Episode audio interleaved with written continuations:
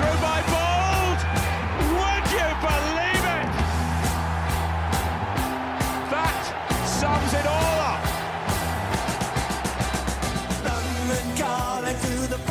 Hello, and welcome back to another episode of the brand new football podcast that sums it all up. Hope everyone is faring well. It's December, it's winter, it's getting colder and darker. At least Arsenal are providing us with that oh so wonderful relief we all need. Well, not quite. In any case, before we get started with today's show, quick reminder that, as per usual, each episode of That Sums It All Up will be uploaded and will be available to listen to on my Mixcloud as well as Fresh Air Radio's website. You can also find another podcast I partake in, Fresh Air's very own Sports Hub, weekly sports show discussing and dissecting the week's biggest footballing matters. In any case, on with today's proceedings, we will, of course, be focusing our attention, unfortunately, or fortunately, depends how you look at it, on Arsenal's 2 1 home loss to Wolves. There's certainly plenty to reflect upon, to question, to perhaps to start worrying about, but my guests and I will, will, will go further into that. But looking at the glass half full, a result in a performance such as this inspires plenty of conversation, plenty of talking points. And as Arsenal football fans, that's what we're all here for. At the end of the day, it would be it would be rude of me not to to uh, introduce our guests nice and early on in proceedings. So I have the pleasure of welcoming on yet another new guest to the podcast. He's a massive Arsenal fan, always got plenty of inside intel and plenty to talk about. So without further ado, further ado, welcome onto the show, Mr. Freddie Kramer. Hello there, Freddie. How are we today? Hello there, Alf. Uh, very good today. Nice, uh, crisp, bright morning. Uh, ready to uh, get into the get into the uh, nitty gritty here. Yeah, it is. It is a case of getting into the nitty gritty. Well, thank you for joining me on the podcast today. I know, look, m- many people uh, would would prefer not to not to choose to to come onto a podcast, especially at the moment, given given the state of affairs at Arsenal. But you know, as I said just now, I think there's plenty to talk about, and so perhaps podcasts at the moment and talking about things when you're feeling pretty pretty upset and and disgruntled with proceedings, I think actually the best way of dealing with that sometimes is is just thrashing it out, getting it out there in the open. So um, yeah, as I say, thank you for joining us today. Um, just before we get stuck into it, how was your how was your weekend in general? Bar Sunday evening, of course. uh, yeah, it was. Uh, had a very good weekend. Uh, sat down Sunday, full of optimism. Brought the boys mm. around, watched the Spurs game first Saw a nice nil nil draw there. Mourinho back on his double decker bus and uh, sat firmly in front of a uh, in front of the Matthew Harding there at Chelsea. Um, and then you know, full of optimism for the Arsenal. They go one. Uh, yeah, well, we'll get into that in a moment. But it was a good weekend, uh, nevertheless. Yeah, absolutely. And I think to be fair, it's always nice these days, especially given that you know we're we're we're not doing much at the moment. Both you and I are, are being very very careful and wise and staying home and saving lives and all the rest of it. But the fact that there's plenty of football on is great. You know, you can sit down on a Saturday. I mean, my Saturday was lovely. I go on a nice nice little run down the local canal, come back and see see Liverpool play, and then you watch City play, and then you know, if you want to, you've got what was the five thirty game? I think it was Leeds Everton, was it? Yeah, yeah, watched um, that one actually. Yeah. Can't can't say I stayed on for the uh, for the West Brom Sheffield United, but I'm sure it was an excellent game. I did, as a matter of fact, actually. Did you? I saw a young young Conor Gallagher there, uh, nick a winner, and you've you've actually really got a question Sheffield United. I love Chris Dude. Wilder more than the next guy. Uh, I've never seen centre halves go that high up the pitch before, like Chris Basham does. But yeah. You know, yeah. there, there is something not quite right there. Well, at least someone well, else is in familiar situations than us.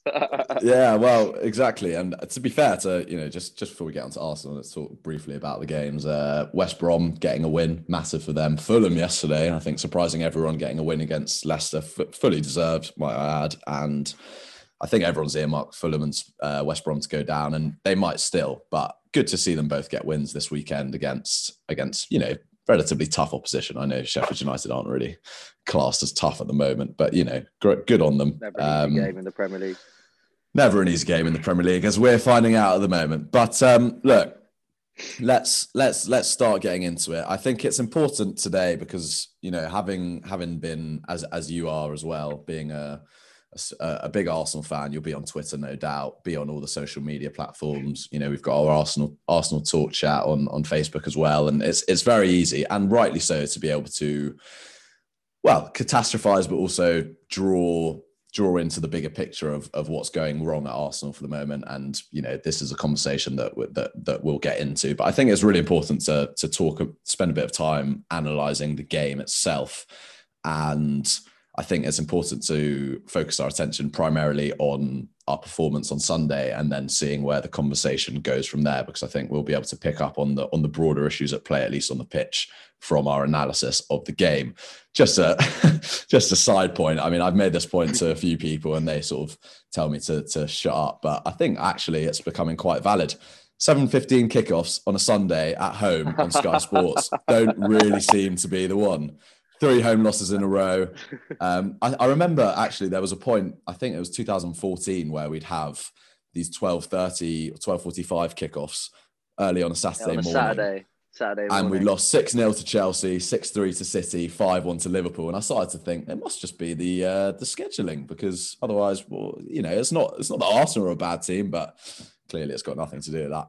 Anyway, I'm going to pick your brain first and foremost. Um, if we swing it right back if if we are imagining putting ourselves back in the in in the shoes of someone who hasn't seen the game uh, how we'd like that to to be the case and we could forget about anything that happened. But what did you make of the starting 11 um you know willock was in there for the second time in a row.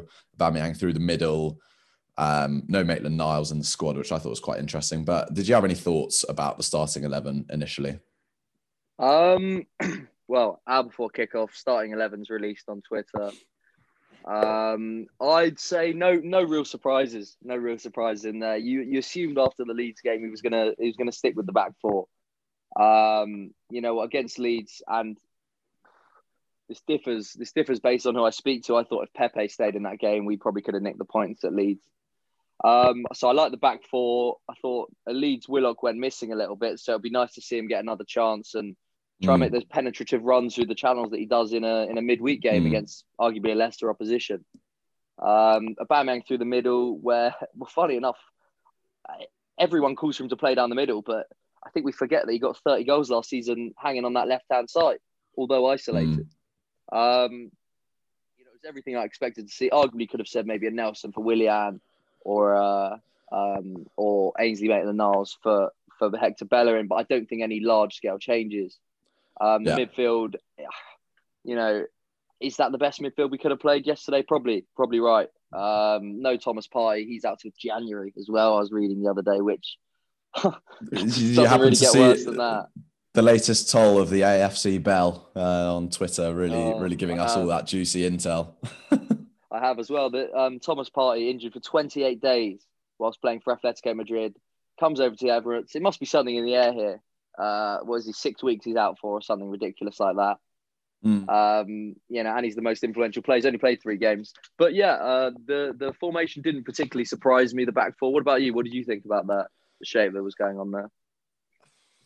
I no, as you say, I wasn't surprised. I thought, you know, the the the back four at the moment. I mean, I think you know, David Luiz coming in made sense, and we'll get on to David Luiz because there's definitely a discussion to be had about the incident that happened in the first opening five ten minutes. Uh, but yeah, the back force picked itself. I think also with you know who else are you going to play but Xhaka and Ceballos at the moment without Partey and Elneny fit.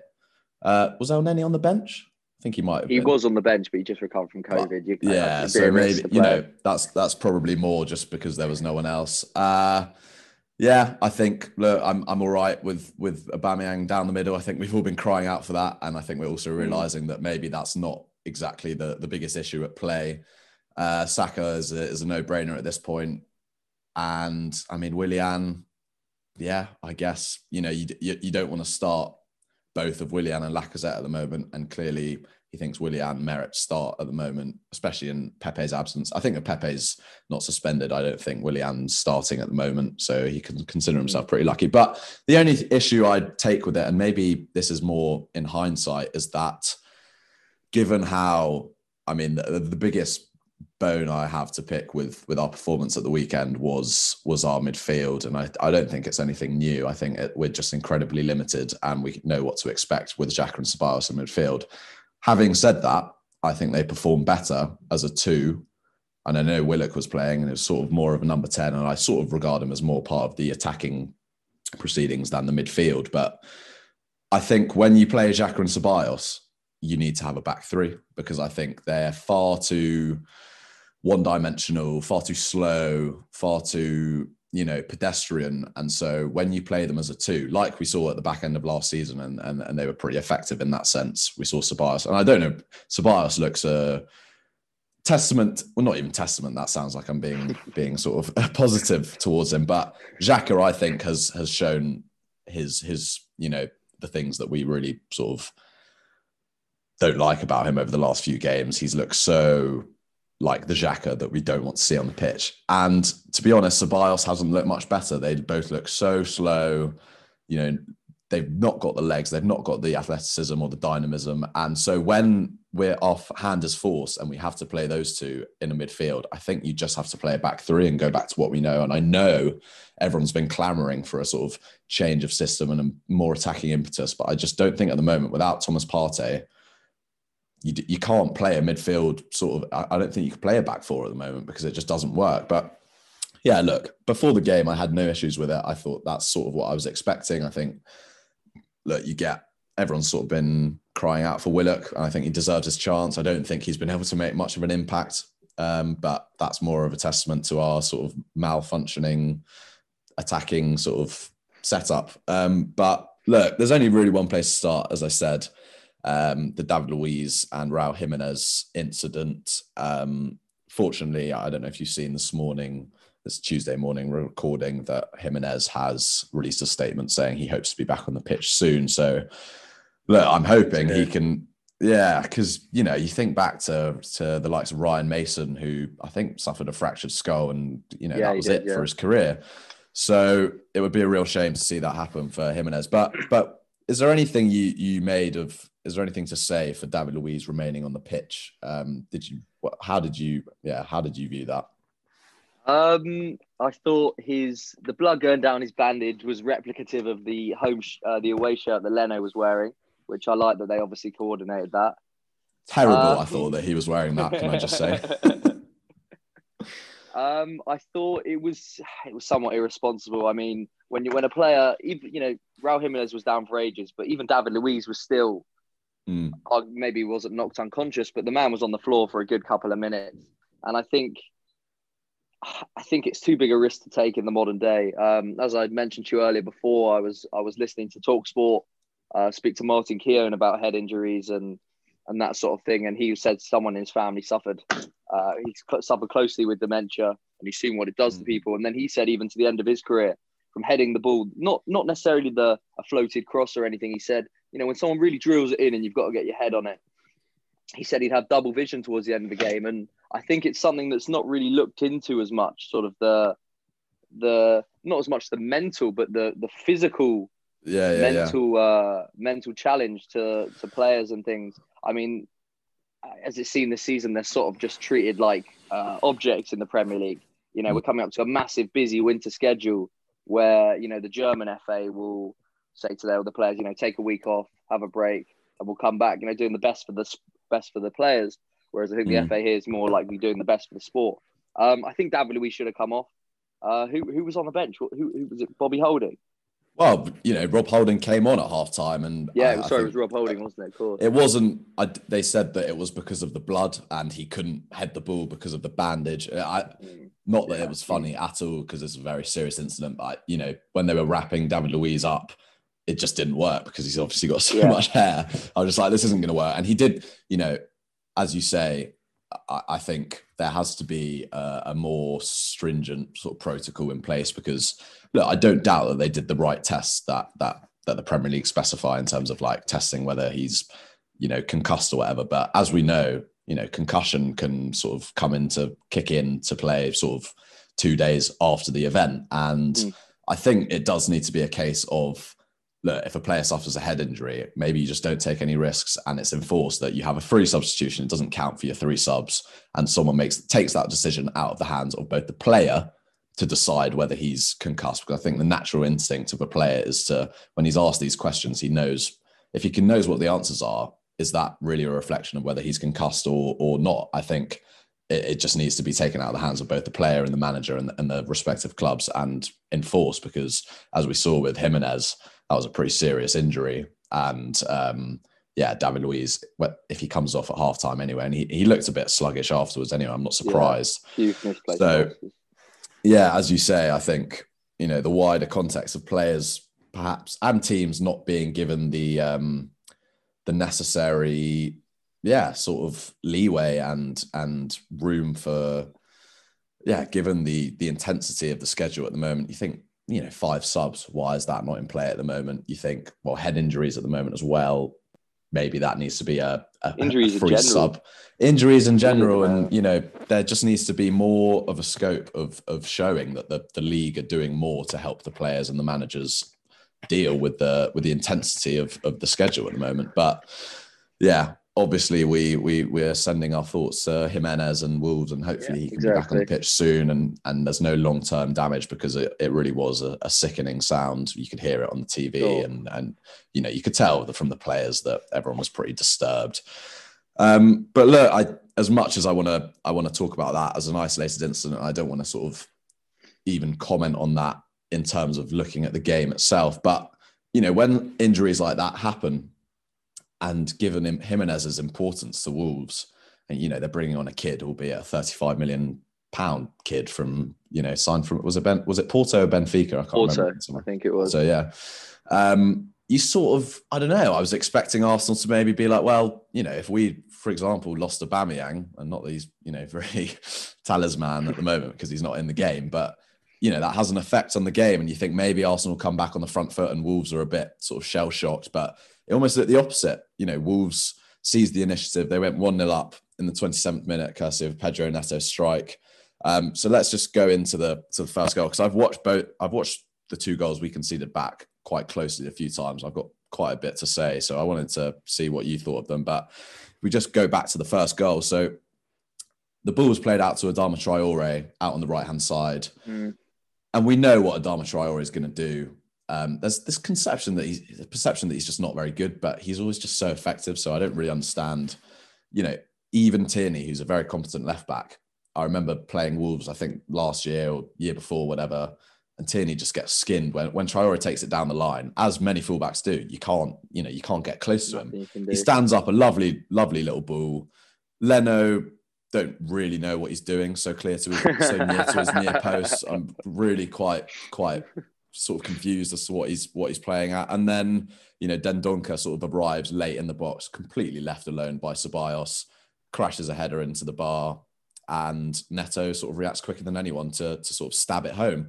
Um, what did you make of that first goal, given that it also came, you know, quite quite easily for Wolves? Um, 27th minute. Was there anything that stood out for you, or you, or do you think perhaps I'm maybe being a bit too cynical? Um, I'm gonna sort of go back to the start and uh, go back to where Wolves set up. Um, I've yeah. been recently one of the first to say that um, Nuno Espirito Santo has no tactical versatility, and how wrong was I to, uh, on the weekend? Um, you know, the man who's more known for his back five than looking like a Nathan Redmond lookalike almost uh, to an extent. but um, um, you know, I've never seen them set up in anything different. They set up in a back four. I thought, I thought, all right, maybe they're here for the taking today a back four, vulnerable on the defense. They've got some good players in there, but they used to play better as a three. Um, yeah, how wrong was I? Um, no Ruben Neves in the starting lineup as well, which was a big shout from from Nuno. Mm. Obviously, the young kid coming on up front. You know, Arsenal defenders surely got to think they've got him for the taking here with a new kid coming on. The players uh, seeing such a bad injury to Raul Jimenez, and you know, you know maybe a sort of a shell shock.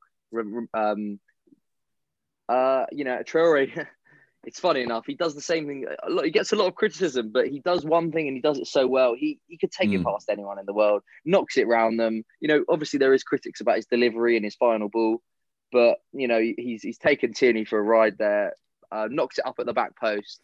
Um, Dendoncker running in. I I personally thought it was Luiz that picked the wrong man up. I think he went towards the front post, Luiz, and left him. But obviously, it could have been Ceballos as well. Dendoncker mm. header out, and you think, you know, he hits the ball from the header. It's you know, oh, it's a lifeline. Players react. Um, yeah, there was no reaction, nothing. I think Bellerin tried to come in and block, um, and it was it was far too easy for Pedro Neto. I mean, he he it's hit Bellerin off a deflection off to Gabriel. It was a classic Arsenal scrappy goal to concede. Mm. Were we surprised at the time? We had a bit of possession, not particularly.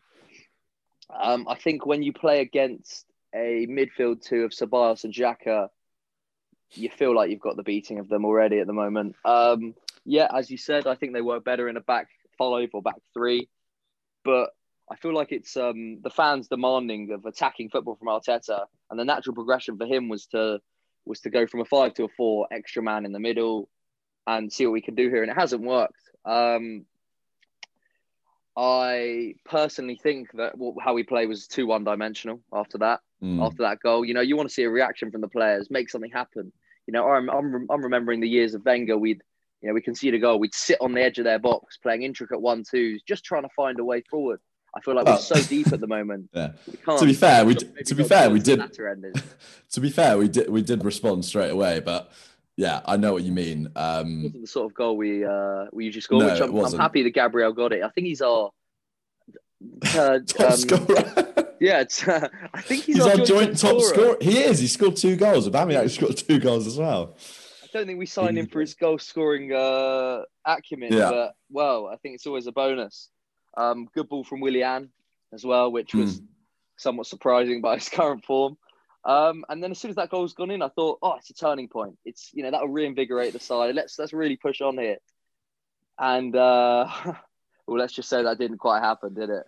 Yeah. Well, look, before you know, I just want to, and I, have suggested this already, but I've I've looked, I've, I've analysed the um the two goals that that we conceded, and there's there's plenty of things I don't I don't like about it. And look, I don't even think it's you know you can criticize Arteta at the moment, and, and rightly so. We're not we're not performing in a way that that is you know identifiable in an attacking sense. All the defensive sort of strength and and solidity and and discipline seems to have gone out the window actually over the last couple of games, and that is quite worrying. We're looking really vulnerable, you know, in the transition. You know, I remember when Ljungberg came in last year after Emery was sacked, and he was saying we need to stop these transitions from happening because we were just so easy to sort of penetrate with the likes of Xhaka and Ceballos and you know these slow, slow midfielders. But for me, you know, the ball gets played out to, to Traore in the in the you know in the first instance, and immediately my mind is thinking Tierney's isolated against him, and as good a good a player as Tierney is, you can't expect him to to stop the cross from Traore. Saka's caught further up the pitch. And this is where I think, you know, against Wolves, as much as I think, you know, it's understandable that we went with the back four, I think when try when you know Traore is there, I think you need to have two men on him when when mm. when he's in possession. You need someone to go out to him, i.e., a Saka or a Maitland Niles, who, you know, when we when we think about last season, you know, we beat Wolves 2-0 at Molineux. Maitland Niles played left wing back and he was absolutely brilliant. He he had Traore in his pocket. He's a, he's probably our best one-on-one defender he wasn't even in the squad today. And I think, you know, something I don't I don't really know what's happened to Maitland Niles. He sort of gone out of question, gone out of the picture again. Maybe it's an injury that he wasn't in the squad, but he doesn't get a look in really. And I think maybe at this sort of game, as much as we want to be the the people to sort of set the tone, you can't ignore someone like Adama Traore, especially when you've got Ceballos and Xhaka who are so immobile in midfield. Someone like eh, Maitland Niles to step in and, and push out. And I think, you know, if you have Maitland Niles or Saka to to to sort of go out to meet Traore in the first instance, and then you have Tierney as the second line of defense. Because as soon as Tierney gets beaten, then the ball comes in. Then I think, look, I don't. Maybe I'm maybe I'm sort of looking at it too too specifically, but I don't really know what Leno's doing. You know, the Traore gets to the byline. It's very obvious that he's going to stand up across to the towards the back post. Leno's caught at the front post, and from that point, he's caught scrambling back into the middle of his goal. He slips um, and then he's sort of rushing back in. He can't get his get his you know find his footing. The other issue I have is Ceballos running back. He is with Dendoncker as as Traore gets the ball, and he just completely leaves him alone, which then forces Bellerin to come inside and take Dendoncker, leaving Pedro Neto sort of free. Um, and then Ceballos again doesn't pick up Neto once that once Bellerin's t- pick, pick, picked up Dendoncker. Then, obviously, Leno's slipping.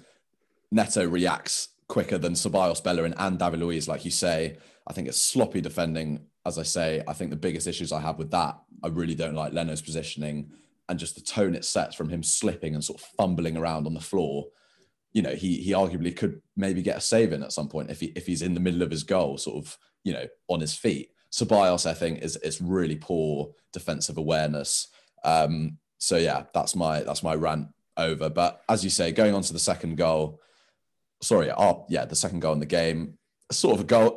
I guess technically it's a goal from open play, which is great, but it was still ba- basically from a corner. A great header though from from Gabriel. Take yeah. nothing away from him. And I think if anyone deserves to score or or be to be um always deserving of credit at the moment, I think it's Gabriel. The way he's come into the team has been has been excellent. So it's a shame almost that that that we're not sort of benefiting from his presence enough at the moment. Um, but yeah, as you say, did, did you did anything stand out for you in the for the second goal as well? Because I'm before before I'll let you speak, and then I'm going to have another rant about what I really dislike about it. um, I thought I thought Gabriel's done tremendously well. Um, being yeah. pulled down by one defender, another two quickly uh quickly closing him down there for the header, and he's beaten all, all three of them, or, or maybe even those four at the time, and he's he's put it, he rocketed it in the back of the back of the net. Patricio's not an easy keeper to beat, um, and I thought he did that really well. Um, I, can't help but think. Um, sorry, this is going back a tiny bit, Alf, but I, I can't help but think that that um, the whole back four, back five thing is is is somewhat down to a little bit of inexperience from the manager. Um, you've got the fans calling for a back four and a Aubameyang up front. You've got people saying we're not creating enough. We've got people saying this and that and the other.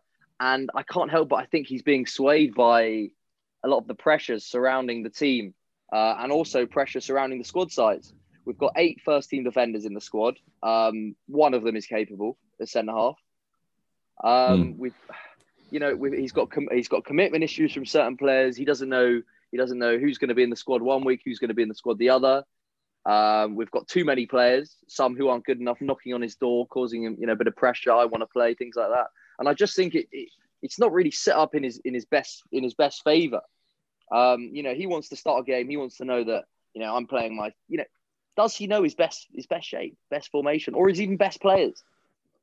Well, this is the thing, and and to you're, quite right to take it back to the question of of Arteta and, and what he's trying to do at the moment, because I think you know, think about we had the Leicester game and he tried something different there. And it was the first time we saw a proper back four, really. And I know in game, you know, we switched between a five and a four and a three, like, you know, very fluidly. But that even that's sort of gone out the window. It looks like he's gone to a four. And, uh, you know, I don't have a problem with that. But I also don't have a problem with a back three because, you know, given, you know, I want Arteta to set up based upon the strengths and weaknesses of our team. And I think there's more weaknesses than strengths at the moment. So I think you know what we've realized over the last few months and why Arteta's done you know in my view so well is because he set up the team to sort of mask the the vulnerabilities posed by you know the likes of Xhaka, Ceballos, even David Luiz to an extent, put more bodies in and rely on that sort of you know the transition and playing out from the back and sort of breaking quite quickly and relying on Aubameyang's killer instincts in front of goal. But you know, but arguably, well, not arguably, quite clearly, that's not been working as well as you know we might like. And I think, look, I don't I don't really mind whether it's a four or a five. I think you know it's it's more about sort of what we're creating, and and I think we've shown that you you can create from from a back three or a back five. And as you say, you know the worry is is Arteta sort of going back on his on his principles. You know, we've seen for the first, you know, basically year or oh no, sorry, after Project Restart, he he made the conscious effort or decision to switch to a back five because of the limitations of his midfield options and just you know the balance of the squad in general. So why now, especially without Thomas Partey, has he continued to try and try and do it? Because you know maybe the pressure's too much. Maybe he needs to he feels he needs to show that he can be more flexible and and we can create more. But I think without Thomas Partey, you we just don't have the players to play a play a play a back four and a midfield sort of two or three. So yeah, look, as you say, it's um it's worrying to see sort of the the things that we've seen which have been so positive over the last you know year over the last three weeks especially sort of just go out the window a bit you know we're looking far too vulnerable um, on the counter attack. Uh, you know, Wolves, Villa, Leicester in the second half. Uh, who else did I say? Aston Villa. You know, four teams that we've played in the Premier yeah. League over the last month have really troubled us just because they can run through us, and that comes from you know Thomas Partey not playing because he's been injured, and that's been very unfortunate. But then if Thomas Partey is not playing, you need another body, I think, in in in defence, and you play a three, and you just go back to what works, and it's not very enjoyable. We don't get many chances, but we're not getting any chances at the moment. So, you know, I, I don't doubt, and we'll, we'll talk about this briefly. We'll touch upon it, but you know, ahead of Spurs uh, at the weekend, I, I, have no doubt in my mind that it, it, should be, and it probably will be a, a, a, classic big game setup from Arteta with a back three, like we did against, you know, against Chelsea and City in the FA Cup run, like we've done against the big teams, because, you know, at the moment we don't have the personnel to to set up in a way where I think we can we can implement a degree of sort of personality on the game, and and I think that's what we're losing touch with, and that's really worrying. At least when you know, it was Xhaka and Ceballos in the center of the team, we sort of saw how we were playing and and it worked. It wasn't pretty, but it worked at points. And now we're trying maybe a bit too much with with not enough on the pitch. But um yeah, just before I ask you about the general impression of your of the second half, I just want to go back on on the second goal. And again, it's Adama Traore who again gave us all sorts of problems. But you know, he has he's he's we have actually, I, I, don't know if you remember, we're sort of we're in a promising position in attack. So we've got Saka down the left, and he tries to play it into Aubameyang and, and loses the ball. One pass out to Traore again on the right hand side. He's sort of deep in his own half. Tierney pushes right up to him, doesn't get the ball, and then Xhaka's on him. And Traore does very well, to be fair, to turn away from him. But you know, of all the times we've seen Xhaka make stupid fouls, you think, well, make a make a tactical foul now, bring him down. Traore manages to rig. Traore manages to wiggle out of out of the challenge, plays a pass through, and then it's three on three. Ceballos is caught bull watching. It's three on three. It's far too easy to, to get through us. Pedro Neto has all the time in the world to sort of get to the edge of our box, takes a shot, slightly deflected, but again, I think Leno could do a bit better. He parries it into the danger zone, and maybe that's being a bit harsh because I don't like the first goal as well. But you know, and then we see, and then we see more ball watching. Um, to be fair, Podence does very well to flick it over Gabriel and, and finish. So I don't really have a problem with that. That was that was excellent. But you know, in the build up to the goal, I think we're just we're just where's the where's the defensive alertness? Where's the you know where's the where's the tactical sort of discipline and positioning and you know so much of what Arteta's done well is to to to minimize the spaces between the defense and midfield and make sure that these you know players who aren't athletic enough are closest together so people can't run through us. And it just seems like, you know, we've forgotten that. So anything you, you want to add on that before I ask you about the second half? Um, yeah, uh, yeah, there's a few things. Um, so with any football team, um, you know, you're led by your captain. The foot, you know, it starts from the front. Uh, the balls come through to Saka. He's tried to play an early one to Aubameyang. For whatever reason, they miscommunicated. It didn't work. They played out. You know, from then you know, there's no there's no real shape. It's a it's a it's a fast ball into Traore on the right. He does well to get past Tierney. I think it's almost a, a roulette or a McGeady spin he's done through both yeah, of them there. Yeah, yeah. And I was, I mean, I assume you probably were too. I was screaming at the TV, bring the guy down. You know, you've got to take him down. Take a booking mm. there. You stop play. You get back into shape, and you know you can set up again. Um, no one's brought him down there. He's wriggled through. Maybe it's because he was all oiled up and not before the game, uh, maybe a bit slippery and whatnot. But he's come through, ball into Neto. I mean, he's had a good 10 seconds to to shoot. You could tell he was never going to pass it. He had a few good seconds to shoot. I, you know, it's taken a touch deflection. I, I'm going to say maybe you're a little bit harsh on Leno for that one. Mm. Uh, it did take a deflection, not always easy for a keeper. He hit it with some some venom there. Um, and then, I mean, you've got to look at the quality of Podence. I didn't know he had that in his locker, to be quite honest with you. I think over yeah. Gabriel could have easily gone down as well. Yeah, then, uh, was was calm enough to find the finish. Um, mm, I think could the keeper have done better? Maybe, maybe. Uh, I don't think Gabriel could have done any more. It's it's a brilliant bit of skill, but I think you know what we've used to be seeing in the last couple of games would lose the ball, uh, and then we get into that sort of shape of two banks of four behind, you know, yeah. behind the ball sort of thing. Absolutely. I didn't really see that the other game. And I was thinking about the shape in the back four and the back five. And I can't really remember us winning a game with the four as of yet. And with the back five, you know, all the big wins we've had have been on the counter. I feel like we struggle to be in possession almost. It's like Yeah, we get a bit of time, we get a bit of possession on the ball, and suddenly it's like, you know, oh, what are we going to do with it? We used to playing out and a fast counter attack, a ping over the top to Aubameyang on the left, or Mm. or anything. I feel like we almost get sort of a bit out of our depth. Um, I see you went about you said about Ceballos and and and there are I think what what uh, the word that comes to mind when I think of Ceballos and Xhaka is is being a bit uh, sort of immobile. Um, Literally took took the word out of my mouth, mate. uh, it's like that, you know, you play one through the middle and you split them, and it's not easy. You know, I remember a point where Ceballos was the recovery man. You know, he'd lose it and he'd be so tenacious. He'd win it back. He'd start, you know, play another through ball and everything. Um, Mate, you know, even yeah. I remember at Tottenham. You know, we got Tottenham on the weekend. I remember Tottenham last year. It was him and Xhaka in midfield, and I couldn't help but think, you know, you know, is he going to play another penetrative pass? Will you know? I'm not worried that he's not going to win that back after.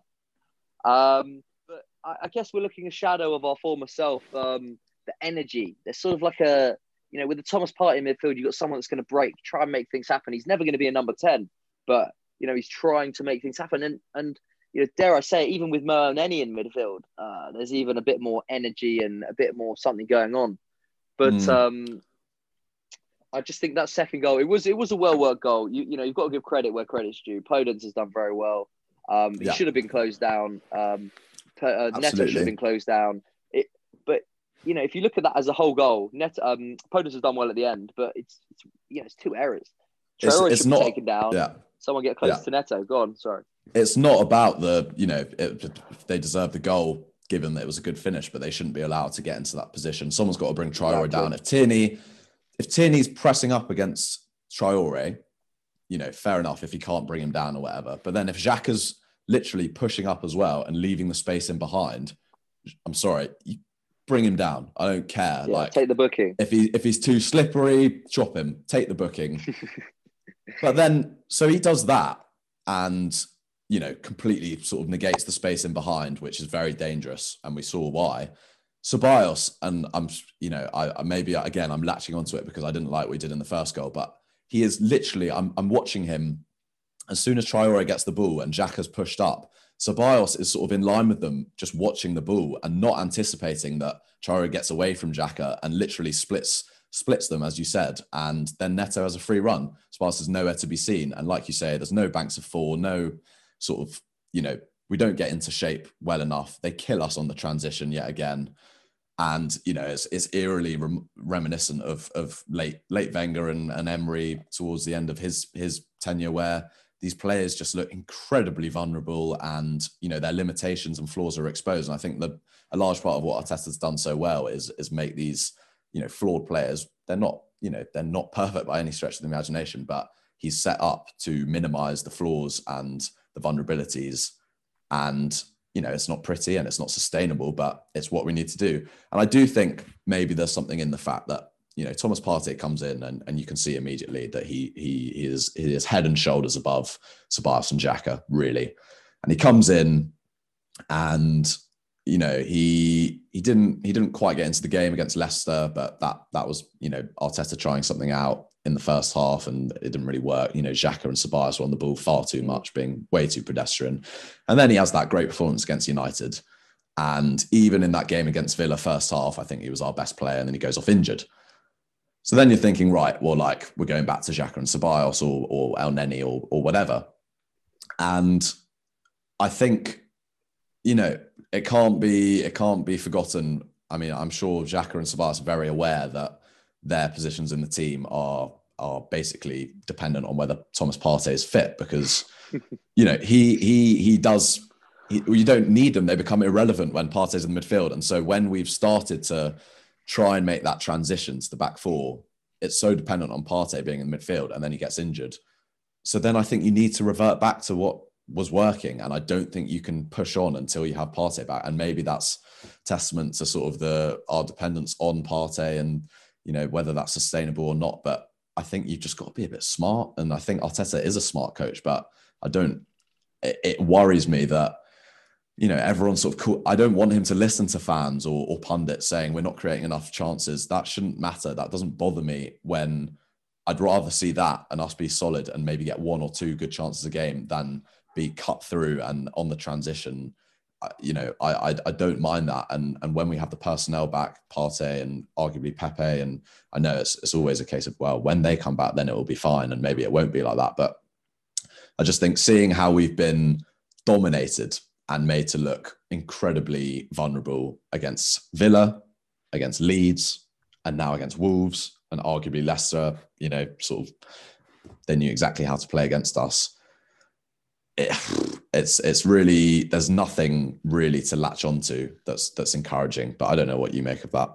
Um, I mean, in terms of the two midfielders, um, you know, I can see a difference obviously with the Partey and uh, and when we play different shapes. But going back to that goal there, I, I've sort of identified something that's quite clear. You know, uh, Tierney loses the first one, he goes past him. So then Xhaka is drawn out wide. Okay. Now, Xhaka's not the sort of player you want with any width on any football pitch ever. um, you don't want you don't want him wide. You want him in the middle. You know, uh, trying to break up play and whatnot. So he's come wide, and unfortunately, again, he's lost it due to a lack of mobility or whatever. And I couldn't help but feel the Partey was out there. Even if he did get round him, you know, he's still got that energy that you know to, mm. to do a bit more. You know, I feel like Ceballos was getting drawn out, and that left a massive gap, really straight down the middle of the pitch. You know, he made Fabio mm. Silva look a far better player than well, I don't know if he's that amazing player, but he's far better player than I thought he was yeah. specifically. Yeah, yeah, yeah. Um, the two wide men they had, uh, I think Espirito Santo's just said to them, "Run at them, run at them, and get crosses into the box." Yeah, you know, and, yeah. Ar- arguably, we've got you know we play Aubameyang on the left, we play Pepe, we play Willian on the right. We've got better players than them at wide, but I don't think I saw a single penetrative run from any of those wide men. You know, try and take someone on, make something happen. There's a there's a degree of predictability about our forward play you know that that you know you can tell what we're going to do. It's going to go wide. Nothing's going to really come down the middle. There's no sort of player that's going to you know flick a switch. Is going to pull a pass. Is going to you know make something happen. And I and I think that is what's making us very predictable to uh, to play against as a team. Um, with a back five, I guess we're, we're defensively more sound, which allows us to be a little bit more unpredictable on the counter. When are we going to go? Where are we going to stick? Are we going to twist? Um, but I think with a four, it's just so predictable. It's like you play a couple of fast guys up front, you go there, you be physical, and you win the game at the Emirates, and it's it's disappointing. Yeah, and I think you know let's get on to the second half because I think this is where no, oh, yeah, you know you talk about the first half and we and we talk about you know the the sort of sloppiness in defence and and how that's uncharacteristic of the of the of the setup and the team and the style and identity that we've seen under Arteta for the last year. We don't concede many sloppy goals. We're sort of very disciplined. We get back into shape. So the first half, I think, was more alarming in the sense that you know we we saw the things that we haven't seen for a while, and we've been they've been creeping in actually, you know, against Villa and against Leeds. But then the second half was very predictable. You know, we we we don't know how to attack effectively. I don't know if you saw a pass map, which is really worrying to see. Like it's all out wide. We, we tried to stick in like thirty plus crosses. You know, arguably, you know, to be fair, Aubameyang had a great chance, maybe should have scored, but you know, there's no play through the middle. It's all down the sides. It's very predictable, as you say. And yeah, so in the second half, you know, as I say, Aubameyang had that that great header headed chance. Saka had a bit of a half chance. Bellerin got put in behind. I'm not sure about the ball in. Saka sort of gets caught in two minds. He sort of goes with his side foot, side of his foot. Maybe he should have headed it. Maybe he should have. I don't know what he could have done, but it was almost a half chance. Um, and in a game of such fine margins, you know, we think of, and this is something I think is also important. We, we talk about Aubameyang, whether should be central, left, whatever. He has that he has that header, which I think he's got. A, I think he's got a score. But then I also think, well, he's had 23 touches in the whole game, less than Leno.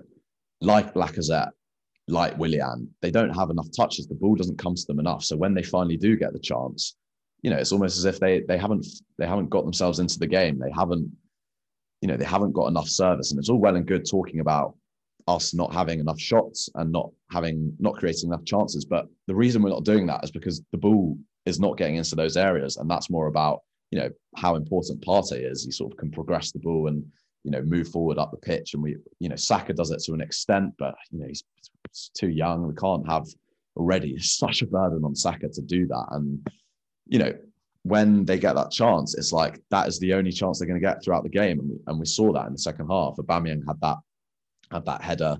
he's not getting any touches, let alone chances or goals. So, you know, we're a poor attacking team, but it's not necessarily about the attackers because they're all underperforming. It's about they're not having the chances or the or the touches or the or the opportunities to to to you know feel themselves into the game. I don't think we'd be worried if Lacazette or Willian or Aubameyang were having loads of chances and missing them. You know, that would be a lot better than than them just not getting the ball. But um, yeah, do you have anything quickly to add on on our attacking player before I before I talk um, quickly about? I just about think it's a degree of.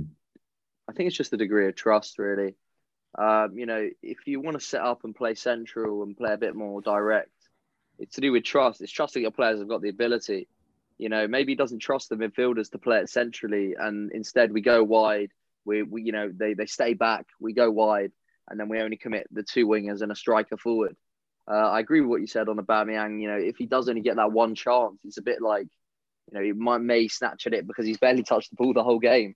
But then, on the other hand, do you look at either the striker to be more imposing, demand the ball? You know, he's the captain for, for you know for us as well. Mm. You know, should he be demanding it a bit more, or is it sort of we're just not playing to his strengths? It's sort of when he was out no, wide, well, he used to find yeah. spaces in behind through the long. We're not playing to his strengths.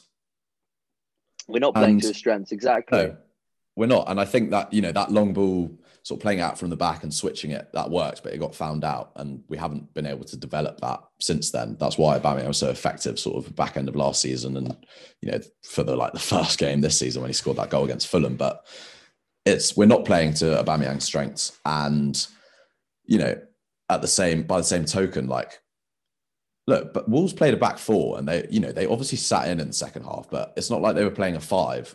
And you know what we decided to do was, well, because maybe we didn't have the we didn't have the players in the middle of the pitch, and we don't have the players in the middle of the pitch, but you know, we're crossing it in, and we're not even trying to go for the pullbacks or anything like that. We're crossing it in for headed goals, and it's like we don't. Aubameyang's not strong in the air. Uh, Lacazette has had a few headed chances previously. If he if he's the one who has that chance and he misses it like Aubameyang did, we're absolutely killing him for it. And you know, again, that's testament to the sort of bias against Lacazette because the chances that our forward players are getting, both actual chances and opportunities, but then also the sort of play that they're involved in, does not suit the strengths at the moment. Like Aubameyang is best when he's you know on the transition. Likewise with Pepe, Lacazette needs someone to sort of play in he needs to play one twos with, you know, someone running in behind. You know, for example, Willock, and I don't think it's quite there, but Lacazette played his best football for Arsenal with with Özil and Ramsey. He could sort of, you know, take the ball and then someone like Ramsey who's running forward and getting into the space. Because when Lacazette drops deep, there's no one running in behind, and so he just looks like you know he's a waste, and it's a shame because obviously Lacazette's in, in terrible form. But when all of our attacking players are playing so badly and underperforming, it's obviously something to do with the system. I don't think we're blind to that, but you know, and I think a big part of that is obviously in the midfield. And we started to see with Thomas Partey sort of take, seizing the initiative, and and people would be giving the ball, would be driving forward, and you know, I I was excited and am excited to see him sort of try and link the attack and midfield a bit more because that's obviously what we're lacking severely. But Xhaka and Ceballos in this sort of setup, he's sort of giving them the ball and, and trying to ask them to be the protagonist and drive the team forward. It, it's a real really painful watch because both of them, and uh, you know, Xhaka has been pretty pretty terrible with these last few games, but Ceballos as well has looked just as bad, really, if I'm honest, as Xhaka. Like they're so slow and predictable, so passive in midfield, and we everyone knows that you know midfield is a big problem, and that's why we splashed out you know 50 million euros on a 27 year old to to improve it straight away, and we're very unfortunate that Partey suffered that thigh injury, but you know, in general, Arsenal are such an easy team to play against at the moment. You know, we were becoming a bit more of a tough team to play against. You know, we're not conceding goals and getting into those banks of four and being really rigid and defensively aware. And we weren't posing much threat going forward. But now we're not posing any threat going forward. And we're not, you know, we're incredibly vulnerable in defense. So there's just no danger. We, we look, as I said, incredibly vulnerable. As we've talked about, we've transitioned into that back four, but you know, without Thomas Partey, who is that linchpin, you know, I don't think you can do the back four without Partey, or you can't play midfield two without Thomas Partey. So, look, as I said again, the reason Arteta reverted back to a reverted to a back five after Project Restart is because he realised that he doesn't have the players to to to sort of you know, Ozil was out in the cold. He didn't have the players to sort of keep up with the intensity of the Premier League and the vulnerability of the team. And and now it's just like, well, why are we why are we trying that now again when we know that it, it doesn't work? So look, I think you could even see it in the starting eleven with Traore, Podence, and um, and Neto. Neto, yeah. and then Jimenez as well. You know, Wolves. To be fair, they played a back four. I think it was last week against Palace for the first time ever. But the fact that they played a back four against us with those three attacking players who are all players who can run with the ball, you know, we got to, you can read a lot into how the how your opponents set up. And previously, our, our opponents were setting up with a bit of respect for the team, but Wolves, you know, playing three attacking players who are going to run in behind and run at our midfield, it shows that we're there for the taking, and we are. So, is there anything else um, you want to, to want to draw? And I think you know we can talk about their sort of threat in those three players, and and you think of who's threatening on our team: Saka, half, Aubameyang, you know, you're obviously thinking about him, but he's not the player who's going to run at defenders. He's not a winger. He's not an attacking player in that sense. He he wants to be on the end of things and and sort of giving the ball at the last step. But we we don't have the first or second or third step at the moment. So is Aubameyang completely, you know, irrelevant and peripheral, which is sort of what we're seeing at the moment. But yeah, sorry, sorry for for ranting on. I'll let you get a word in. Um, is there right. anything you'd you'd like to you'd like to add in terms of, you know, the bigger picture taken away from this game? I mean, in terms of the bigger picture, um, it it left me a lot to question after the game. You know, I was sitting there with a, a, Liverpool fan, a Spurs fan, and a Chelsea fan, and you know, a few of them posed the question to me. You know, do I think our squad is even good enough to to to be at the upper echelons of the league, or, or not even in there and thereabout? And you know, for the first time, you know, I'm I'm a very positive gooner when it comes down to it. But for the first time, I, I looked at him and I said, you know what, I'm not sure.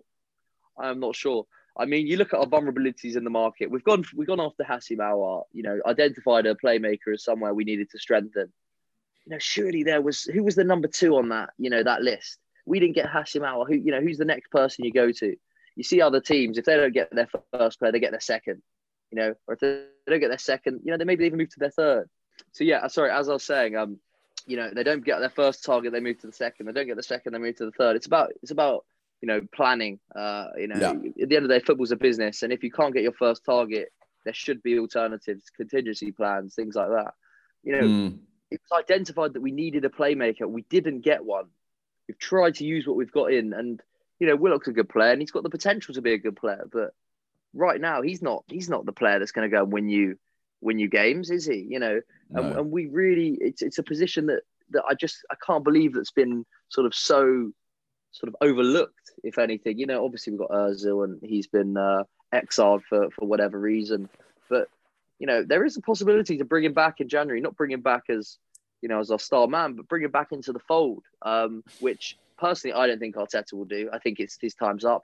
But, you know, if we don't go and get someone in January in that sort of attacking midfield position, you can't help but think, what if, you know? Well, I think that's, and that's the, you know, it's it's the it's the it's the worrying thing, and and sort of why I think the Özil saga, you know, the sooner it's done, the better. Because you look at Emery's second or sort of first second year, and you know where it started to go wrong. As we started to perform a bit worse, he didn't stick with his principles and and sort of his shape, and he'd exiled Özil, and then he came back in.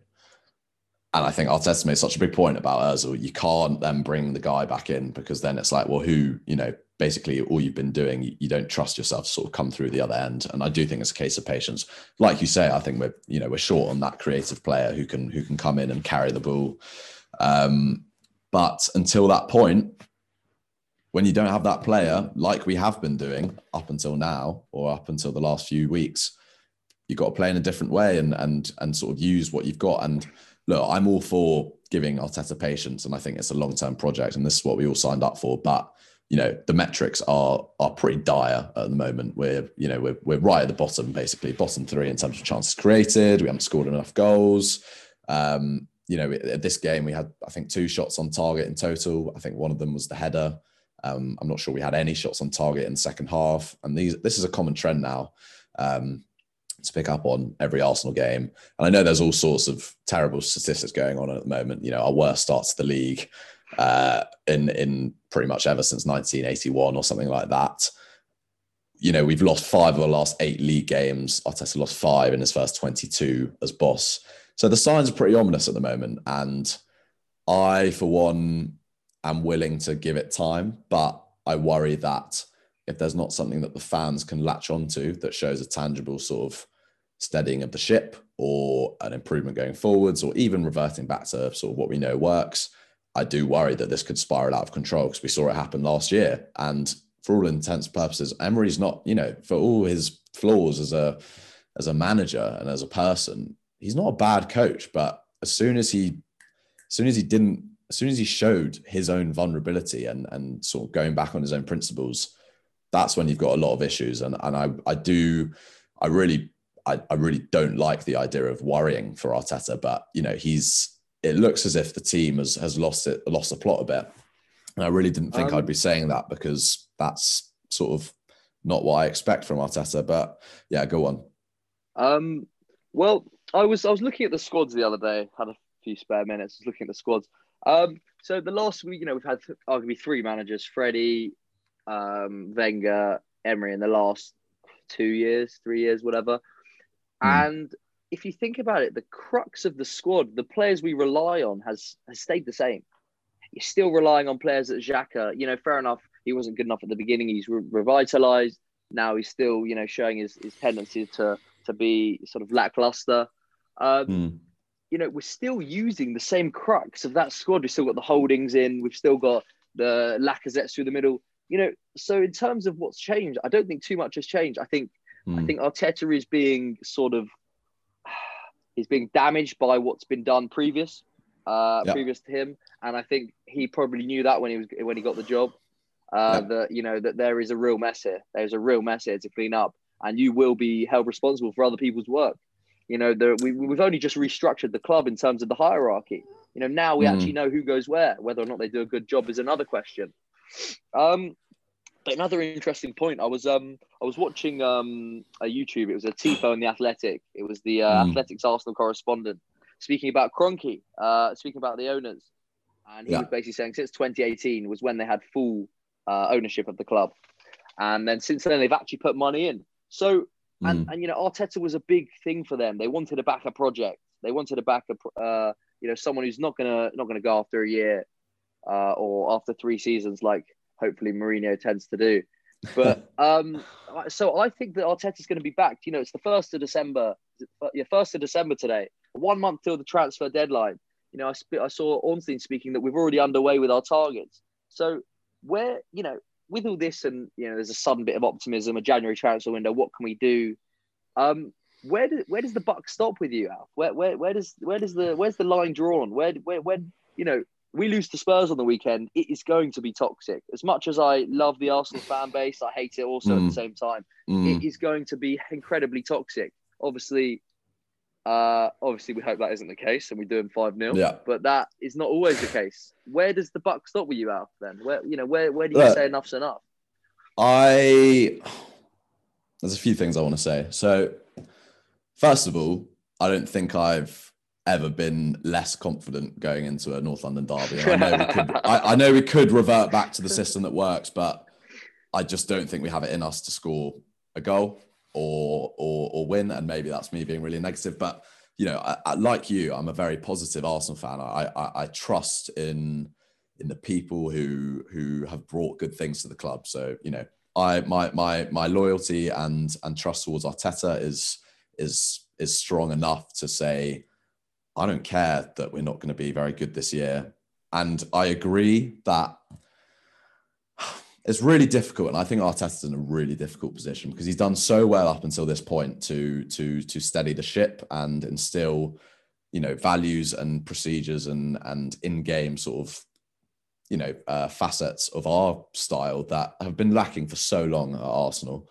And I feel really sorry for him because like you said, he's not under any illusions, and he's said it before, and he sort of stopped saying it more recently. He does not have the team that he wants. He does not have the individuals he wants. As you quite rightly point out, this team is still relying upon so many of the voices, the the the the, the, influences that have that have dominated our sort of stagnation and, and decline over the last few years. And therefore, you know, it's it we need to have a few windows. And like you say, it is quite promising that, you know, the Kroenkes have, you know, they put measures in place for the Pepe signing, whether or that was the right deal to do, you know, probably, probably not. We overpaid for it. But, you know, seeing the the tangible shift of, you know, they, they stumped up the money for Thomas Partey. They've re, readjusted or, or changed the way the stadium debt's been paid. So they're putting, you know, they're, they're, they're showing that they are backing the project, they're backing Arteta.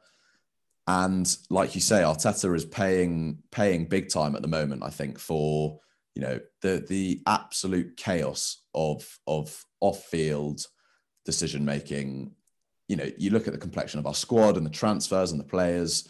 It's it's still very much an Arsene Wenger, you know, squad. It's still very much a an Unai Emery squad and uh, and a Raul Sanllehi built orientated and Gazidis. All these all these figures who have jumped ship they're nowhere to be seen now. And so, can we really expect? You know, we, we've brought in Thomas Partey, who we haven't really seen yet, which is a shame. I think things would be perhaps a bit different with him in the team. Gabriel's made a great impression. Willian signing is a, is a different story, and I think you know everyone has has their own feelings about that. But it's to take a lot of time, and I am willing to give it time. But like you say, plenty of Arsenal fans do not have that patience, and rightly so, you know, the manager's there to be criticised. And when he's not getting enough out of the players he's got on the pitch, then where does the buck stop? I would like to think the buck stops with not even a case of where the buck stops. I want to give him time because that's what I signed up for. You don't give no, a job to to a guy who's you know never been a manager before and expect him to I don't know improve things dramatically, and that's what he did really. Um, you know, I, I want to give him time. I want to give him January, and whether we get a, you know someone like Szoboszlai in or or another player, or you know we wait until the summer, um, we wait until we get a couple of our injured players back. But I don't think really, as much as you can and rightly so, should judge Arteta and our team on the performances.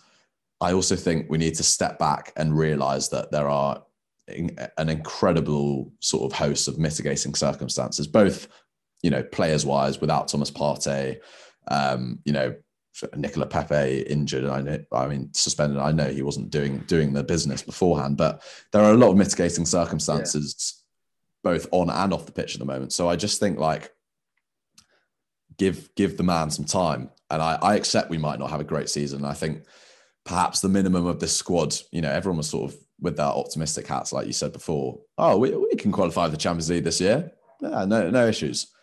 I think we're realizing quite quickly that this this this team is not capable of that, and unfortunately, that that would be okay, really, if we hadn't have given you know spent on certain players who are so short term. So it shows that we're so dependent on it coming good in the short term. So you think of Aubameyang's you know new 300 grand contract a week. You think of Thomas Partey signing for 45 million pounds on you know 250 grand a week or there or thereabouts. Think of Willian signing a 200 grand a week, two year, three year deal, three year, yeah. three year deal. It's like these play these are players that you're sort of banking on on delivering instant success whilst also blooding in these youngsters, and it just looks like a we're seeing the the real bad side of that at the moment because it's not working. Um, but look, um, on a on an optimistic, sorry, on a, uh, sorry to butt in there. On an optimistic no, no, side note, though, if there's one thing that, as an Arsenal fan, we know about the derby, it's that form is nothing. Form means absolutely nothing going into a London derby. We've seen times when we've been, you know, near enough the top of the league and and gone and lost away at White Hart Lane, two, three, one, you know, poor and poor performances. And it's just whether or not, you know, this is Sunday's either going to be a turning point. We're either going to do, we're going to do them and get I mean, it's very optimistic, but we're either going to do them and it's going to be an absolute turning point, uh, a place to a place to start again, or we lose, and I'd love to know where you think we go from then. I just, I, I honestly, and I, and I just don't, I don't see it happening. I, I can't, and I know you say form is sort of out the window, but I don't think it's even a question of form with us. I think it's about the players and the and the the, the capacity for for to play a decent game of football. I think is you know, for us to be good is the, the margin for for for us to win a game, like it was against United. I know we were pretty impressive that day, but you know we scored from a penalty. It's like we don't create enough chances. We're reliant upon being defensively solid, which we are. I just don't see it happening. But as you say, a win, maybe it changes the dynamic a bit. You know, then maybe Thomas Partey comes back, hopefully a bit sooner than we maybe anticipate. You know, Pepe then back the game after next. We sort of There's find no out a way of games play. out, There's no easy games. There's no easy games, but you know, I think what we I, I want to see a I want to see a team that is reminiscent of the of the cup teams, maybe, um, or the team that you know played quite well against Liverpool. Maybe I want to see uh, you know the likes of Elneny. I, I want to see start perhaps with I don't know Xhaka or Ceballos. is really a toss up. They're Ainsley, both as bad as each other at the moment. Yeah, I mean, I'd probably, I'd probably want to see. I mean, I don't know if David Luiz would be allowed to play, but I think actually, I'd probably want to see Holding, Gabriel, and Tierney as a back three. I'd want to see Bellerin. I'd want to see Maitland Niles in the game against Spurs, and then I'd want to see Elneny and probably Xhaka or Ceballos, just so you've got a bit more athleticism in there with Maitland Niles. Yeah, and I'd want to see, then I'd probably want to see Aubameyang back on the left, Lacazette up top, and Saka down the right, or something like that. Or you have Willian down the right, Aubameyang down the middle, and uh, you know Saka down the left. But that's sort of what I want to see. But I do think it's really difficult for us to, you know, we need to see something to latch onto, and a lot of people are clamoring for, a, you know, a, a- an improvement in an attacking sense, and I don't think they're unreasonable to, to sort of do that because it's not even that we've been all right in an attacking sense and we want to be like really good. It's that we've been terrible and the metrics suggest it and the performances suggest it. So I think that is the thing that we need to be patient for, but also like we just do need to see a bit more. And I think that's the difficulty the Arteta has. Does he go for it? But then he doesn't have the players to go for it. And then the whole, you know, the the all, all he's all the things he's worked so hard on defensively sort of go out the window and and does it does he wait for Partey to come back to try and do that? I don't know, but it's a really difficult one. So look, we've got Spurs on the weekend, and uh, just before that, I want to ask you if you've got any final thoughts just about the Wolves game or prior to the Spurs game or about Arteta or fan sentiment just before we wrap up today because we could go on for for a lot longer but I think you know there's only so much we can we can do in one sitting so any final thoughts from you Freddy Um, yeah, uh, yeah. I was. I mean, I, I took a browse at the table as well recently, and Yeah. I think something that could work in Arteta's favour. You know, obviously a win. We'd all love a win. Um, uh, um, but you know, we although we are sitting sitting pretty deep in the table, thirteen points, I believe it is. Table's You know, two irrelevant at the wins, two wins, two wins takes you there, there about. You know what I mean? It's very close up there at the top. And I'm not saying we're going to get two wins and go and win the league. Don't get me wrong. I'm never, I'm never saying that right now. Um, but you know, a win or two, and you, you know, it's very tight in the table. You can look up, but again, unfortunately, this season better than ever. I don't know if it's the lesser teams improving more or us just getting worse or having a sudden sort of realization of that we're not as good as we thought we were. But all the other teams, you know, really having a go this year. You look at your Brightons, you look at your Southamptons, you've you know West Ham tip for relegation, signed two players in the summer, uh, right back from Sparta Prague and I, I can't even remember, uh, and Benrahma from um, from Brentford. Brentford. You know, and suddenly they look like a side. You know, clueless Moyes suddenly got a hold of the reins, and he's doing, you know, he's doing a job there.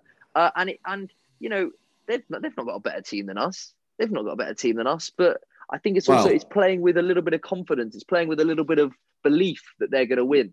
You know, they've Well, got a couple this- of good results, yeah. and the tide's turned. Go on, Al. this is this is the thing, and and this was I don't know if you you listened to the the most recent Arsecast, um, but when we you know we we I think we all accept that we we don't have the team that we think we do, but when you do compare it to certain other teams, player for player, you'd like to think that we're a bit better, and maybe it's a case of re reanalyzing that because. There's definitely quite a few midfielders from those sort of teams that you mentioned that would probably start over certain players in our supposed strongest lineup at the moment. But yeah, like you say, the table at the moment, I'm not paying too much attention to because you know it's it's the it's a case of five points between us and fifth, and it's still very congested. And I the thing that concerns me more, I you know, I, I don't really mind about the the position in the table as much as it's a reflection of where we are at the moment. It's more about the performances. And I think at the beginning of the season, we were saying, well, we weren't, you know, we weren't necessarily getting the, or at least in the bigger games, we weren't getting the the results against Liverpool and City, but we played all right, and you know, could have come away with something. And to be fair, we haven't played that well actually throughout the whole Premier League season. You know, got by Sheffield United and West Ham, and our wins was always slightly through the skin of our teeth. So, you know, it is worrying to see us not really performing that well in the league, bar the United game, really. Um, so that's sort of what I want to see. But do I trust the players to turn it around? Do I know that the manager can can pick these this group of players up again, like he did this time last year, pretty much? And you know, I I, I don't know. I really don't know, and, and that's what worries me um, because I want I want to say give Arteta time, but you know, if we're if we're getting to you know a month's time after the Christmas period and we've what I don't know lost another you know three, four, five games, then then you're really thinking right, this is this is pretty dire, and what do we do? Do you just ride so, it out? And I, I'd be tempted to say you just if it, even if it gets really bad, I think you just just give it a chance. Like you just got to yeah. go through this. I, I, I think we've all backed Arteta and the club have really sort of gone big on the idea of Arteta and the project. So you've got to stick to your guns and, and stick to it and back the manager. And I think we've seen enough from the manager and enough from the how he's he's got what he's got out of these players to to to merit his his patience in him. But yeah, final final thoughts from you before we wrap up today, Krame. Um, not really too much to add there. I, I you know I agree with what you just said, and it's you know I'm going to go into this game. I'm going to go and be optimistic. We're going to set up in a back five, I hope, for Spurs this weekend. And I think we're going to frustrate them. You know, Mourinho's going to come out and attack, and he wants to win. He he's going to want to win more than anyone in this game. Mm-hmm. You know, a win for them, he'll win over the fans completely. Um, but you know, I just hope I'm hoping that we can, you know, can sort it out. Arteta, I believe he's the right man, and I believe he can. Um, what do you think? Yeah. What's your prediction for the weekend now? In your, you know, being your optimistic self. With my optimistic hat on. Oh God. Um, Look, I think Spurs also are a team who who like to, to like to not have the ball and attack on the transition, but I think they're probably going to have the ball more than us on Sunday, which I don't know whether it's a good or, good or bad thing, but at least that will probably force us to to, to resume our, our disciplined approach and shape. So I think it will be quite a tight one, and I wouldn't be surprised if it if it if it's a draw. I honestly can't say that I see us winning. Um, you know, I think I look back to the United game, and I think the only reason we won that game was because of a brilliant midfield performance from Thomas Partey, really. And I know Elneny was great alongside him, and you know we were solid and all of that, all of the rest of it. But when our when we're not giving the service to the attacking players, I don't know. Who knows? It's a derby; anything can happen. But I'm, I'm not optimistic. I'd go for a draw, and I think Spurs are favourites, unfortunately. But what about you? Just just before we wrap up today, uh, yeah, score prediction. With also my optimist, uh, op- uh, optimistic hat on. I'm going to go for a 1 0 Arsenal win. You've got to back the boys, you've got to back the team. I love I think that. We're going to frustrate them. And you know what?